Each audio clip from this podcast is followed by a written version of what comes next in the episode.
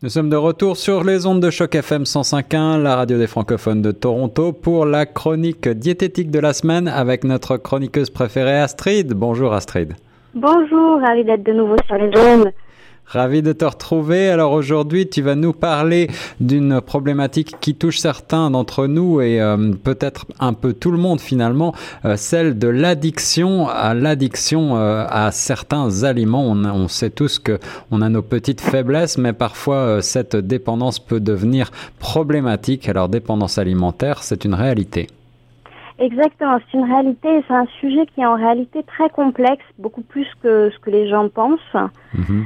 Et donc, je vous ai préparé, euh, plutôt qu'une seule chronique, toute une euh, série de chroniques sur ce sujet où on va voir plus en détail euh, différents types de sujets ainsi que des choses un peu concrètes.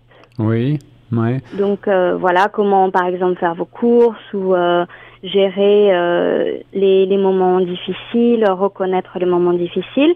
Et aujourd'hui, je vous fais une petite introduction sur le sujet. Alors, quand on parle de dépendance alimentaire, euh, comme je le disais en préambule, on a tous euh, nos aliments préférés. on sait tous qu'on est plutôt salé, plutôt sucré, qu'on a peut-être euh, tendance à abuser un peu du chocolat, par exemple, ou de, je ne sais pas moi, de, de certains types de gâteaux. Mais quels sont finalement concrètement les symptômes d'une vraie dépendance alimentaire? Alors, les symptômes, on va déjà est-ce que vous mangez compulsivement? C'est-à-dire le fait de manger, une fois que vous êtes rassasié, que vous savez que vous n'avez plus besoin de manger, donc après un repas nutritif, euh, de continuer de manger jusqu'au point de se sentir mal. C'est ça, la saturation. Et d'avoir des regrets. Ah oui, d'accord. Et ce sentiment, à la fin du repas, ce sentiment de regret, de se dire j'ai trop mangé, je savais qu'il fallait pas manger tant. Mais je n'ai pas pu m'en empêcher. Voilà, impossible de s'en empêcher de prendre des résolutions et de finalement, euh, jour après jour ou semaine après semaine, ne pas arriver à suivre ces résolutions et continuer de, de manger sans réussir à s'arrêter au moment où vous le souhaitez ou vous l'auriez souhaité. C'est ça, alors au-delà de la diététique, là on est quasiment dans la, dans la psychologie finalement. Tout à fait, c'est euh, un trouble du... En fait, c'est un trouble de l'alimentation au même titre que l'anorexie et la boulimie. C'est ça. Mmh, mmh. Est-ce qu'il y a des, sujets, des personnes qui sont plus touchées que d'autres? Qui est touché? Qui peut être touché? Alors, on peut être touché à absolument tous les âges. Et aujourd'hui, on voit que malheureusement, euh, de plus en plus jeunes, vraiment, euh, des enfants sont touchés par ces troubles de la de l'alimentation. Ouais, ouais, malheureusement. Et euh, on peut être touché aussi avec tous les physiques. Donc, bien évidemment, ça ça peut entraîner une obésité. Et donc, c'est c'est un désordre que l'on voit plus particulièrement chez les personnes obèses, mais vous pouvez également avoir ce type de désordre alimentaire même si vous avez un physique euh, tout à fait entre guillemets normal. C'est ça, c'est ça. Donc euh, le, symptôme, tu l'as dit, c'est avant tout euh, le fait de ne pas arriver à s'arrêter de, manger lorsqu'on a le, sentiment de satiété. Et euh, la deuxième chose importante à retenir, on peut tous être touchés et quel que soit notre âge, quel que soit notre sexe et quelle que soit finalement notre physionomie. Exactement. Maintenant, je voudrais te demander quel type d'aliments, euh, s'il y a des types d'aliments qui sont plus addictifs que d'autres. J'ai ma petite idée sur le sujet, mais peut-être que tu vas nous surprendre. Alors, je pense que ton idée de départ euh, était probablement dans le bon sens.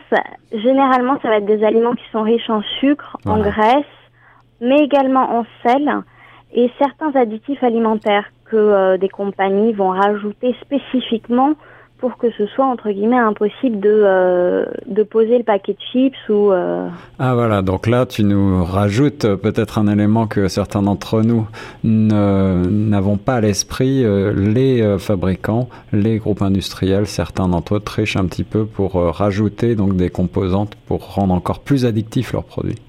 Exactement. C'est légal ça? Bah, c'est légal. les recherches sont encore sont encore au début en réalité. Mhm.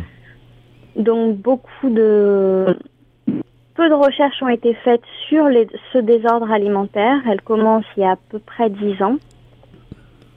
Et donc, il n'y a pas assez qui ont été accumulés pour faire pression sur ces groupes agroalimentaires pour, euh, pour les empêcher mais c'est exactement les mêmes pratiques qui avaient été faites, par exemple, sur la cigarette. D'accord, d'accord, je vois. Alors bien sûr, tu as mentionné le sucre et c'était l'idée euh, que j'avais dans la tête. On a parlé ensemble du sucre et grâce à toi, je sais que le sucre peut être considéré euh, et est considéré par certains spécialistes comme une drogue. Donc euh, effectivement, j'imagine que comme toutes les drogues, celle-ci est particulièrement difficile. À, on a du mal à s'en défaire en quelque sorte. Elle provoque une certaine accoutumance, un plaisir et donc une dépendance. Tu, tu parles du sel également? Parle également, oui, du sel et également des, des graisses.